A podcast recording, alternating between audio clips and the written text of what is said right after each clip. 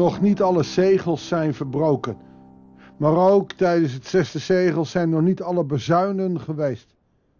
En we krijgen hier dus als het ware even een zijpaadje van dingen die er moeten gebeuren tijdens de uitleg van dit zegel. Het is dus een onderbreking. Klaarblijkelijk moet er hier iets extra's bij gezegd worden. En daar gaan we vandaag ook weer naar kijken. Goeiedag, hartelijk welkom bij een nieuwe uitzending van het Bijbels Dagboek. Openbaringen 10, vers 1 tot en met 11, ofwel het hele hoofdstuk 10. Ik zag een andere machtige engel uit de hemel nederdalen. Vermoedelijk een, een zeer machtige engel. Dat wil ook duiden op misschien wel een Gabriel of zo. Iemand die, hè, een engel die heel dicht bij God stond. Anders staat er niet die toegevoegde waarde van machtige. Een wolk omhulde hem en de regenboog was om zijn hoofd. Er wordt hier wel betwist of dit niet de Heer Jezus zelf is. Maar dan had de schrijver, Johannes, of Jezus het ook anders kunnen doorgeven. Dan had hij het gehad over het lam of over. Dus klaarblijkelijk is dit een van de hoofdengelen die dicht bij God stond. En hij draagt die regenboog om zich heen als teken van trouw. Zijn gezicht was als de zon. Ook dat lijkt op hoofdstuk 4 als, als de, degene die op de troon zit een, een fel uh, gezicht had. Zijn benen waren als zuilen van vuur. Nou, die zuilen, maar ook de wolk die omhulde hem, lijkt uh, sterk te associëren met de bevrijding uit Egypte, waar uh, God als een vuurkolom s'nachts en als een wolkolom overdags met het, voor het volk uitging. Deze machtige engel heeft dus de symboliek van de trouw en de, uh, de, de leidzaam, nee, niet leidzaamheid, maar het, de leidinggevende van God. Hij hield een kleine boekrol geopend. Dat is een andere boekrol dan die we aan het openen waren. Hij zette zijn rechtervoet op de zee en zijn linkervoet op het land. Waarom nou zo? Nou, ten eerste ben je dan erg groot als je dat kan. Dus we zien een hele grote, machtige engel. En dat hij zowel op land als op zee staat, betekent dat hij een goede uh, engel is die over de hele schepping gaat en over de hele schepping heen staat. Hij liep met luide stem, zoals een leeuw brult. En daarna lieten de zeven donderslagen hun stem. Als God wat zegt, dan gebeurt het ook. Dan is het alsof een leeuw brult of als de donder staat. God zegt wat.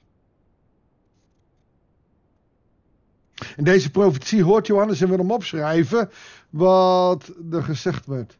Maar de stem uit de hemel zei tegen mij: Wat de zeven donderslagen gezegd hebben, moet je geheim houden. Schrijf het niet op. Het lijkt wel of God hier wil zeggen: Ik geef je heel veel puzzelstukjes, maar niet alle stukjes. Zodat mensen die gaan rekenen en gaan schrijven: Kijk, dan, dan, zo, zo. Ik weet alles. Hier moeten zeggen: Maar dit weten we niet. God wil niet dat de toekomst helder wordt, waardoor wij kunnen zeggen: dan en dan zal dit gebeuren. En het lijkt wel of hij hier even een puzzelstukje niet meedeelt en niet laat zien wat er staat te gebeuren. Toen hief de engel die ik op zee en land zag staan zijn rechterhand op naar de hemel. Hij zwoer: waren de schepper van de hemel en alles wat daarin is. En van de aarde met alles wat daarop is. En de zee met alles wat daarin is. Tot in eeuwigheid leeft. Het is de hoogste tijd. je ziet aan deze profetie dat die eind der tijden dicht nabij is. Er zijn straffen al uitgedeeld en uh, de rechtvaardigen beginnen over te blijven. Op het moment dat de zevende engel zijn bezuin zal laten klinken, dit is dus toekomstmuziek, zal Gods geheim werkelijk waar worden, zoals hij zijn dienaren, de profeten, heeft bekendgemaakt. Die zevende bezuin moet dus nog klinken om de werkelijkheid van de profetieën in werking te zien worden. Toen hoorde ik opnieuw de stem uit de hemel en hij zei tegen me: Haal de geopende boekrol die de engel die op de open zee in het land staat in zijn hand heeft. Ik ging naar de engel toe en vroeg om het boekje. En hij antwoordde: Neem het en eet het op. Het zal branden in je maag, maar in je mond zo zoet zijn als honing. Dus de profetie die niet voorgelezen wordt, moet je niet lezen, moet je niet over nadenken, maar je moet hem eten, je moet het verteren. En al smaakt het zoet, het zal branden. De toekomst zal branden, het zal niet gemakkelijk zijn. Je kunt het ook zien als. Als je hoort, wat ik van de week ook al zei, de bemoediging hoort uit de belofte dat hij zal terugkomen, dan proeft dat zoet. Maar als het eenmaal verteerd is, zal je ook merken dat de straf voor de niet-gelovigen en alles wat je ziet in dit boek ook moeilijk te verteren valt. Gods verlossingsplan voor de rechtvaardigen is geweldig, maar ook hard in verband met de oordelen als gevolg van de duisternis in de wereld. Gods heilplan, zijn verlossingsplan, heeft een keerzijde. Een oordeel van de ongelovigen. Je ziet dat ook in Johannes 3, vers 16. Want God had de wereld zo lief dat hij zijn enige zoon gegeven heeft, opdat een ieder die in hem, hem gelooft niet verloren gaat, maar eeuwig leven heeft. Dus iemand die hem uh, niet kent, die hem niet lief heeft, zal verloren gaan. Er is een, en er wordt een oordeel uitgesproken. Lees maar in Johannes 3, vers 16. Het eten van die boekrol is ook iets wat Ezekiel al eens opdracht heeft gekregen. Oftewel, sommige profetieën moet je niet over nadenken, die moet je proeven, je moet het ervaren. Hier wordt de profetie die God geeft zintuigelijk waarneembaar voor Johannes. En hij kan er niet zoveel aan doen dan uh, te proeven. En hij proeft dus, nogmaals, dat het verlossingsplan bemoedigend is, zoet als honing. Maar dat het een bittere pil zal zijn voor hen die niet geloven. Alleen al dit gedeelte zou ons ertoe moeten aanzetten harder te bidden voor onze naasten die niet geloven. Maar ook onze mond niet te houden over het grote heilsplan wat God voor deze wereld heeft. Namelijk is zijn liefde en genade door te geven aan anderen. De goede boodschap, de blijde boodschap.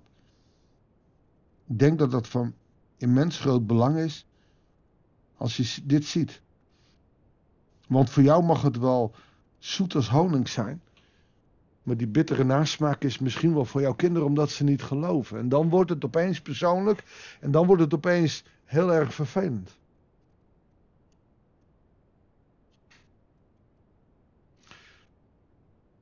Johannes moet het dus opeten.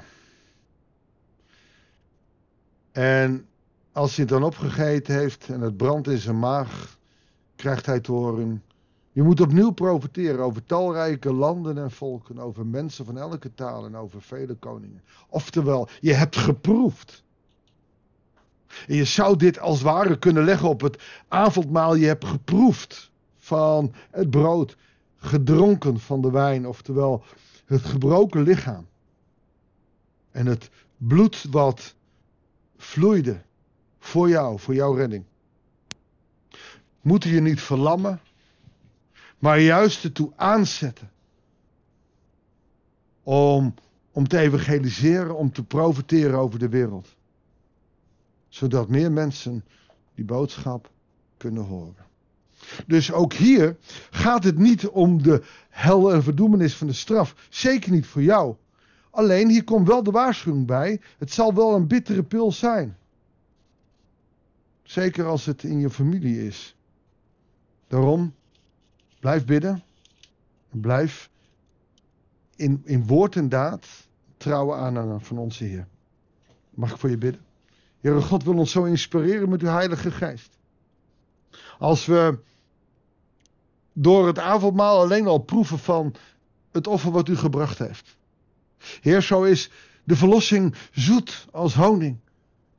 Maar daar zit een keerzijde aan. Wij worden gered, maar anderen niet omdat ze u niet kennen. Dan alleen al zal dit ons moeten oproepen. Zo zal Openbaringen 10 ons moeten oproepen.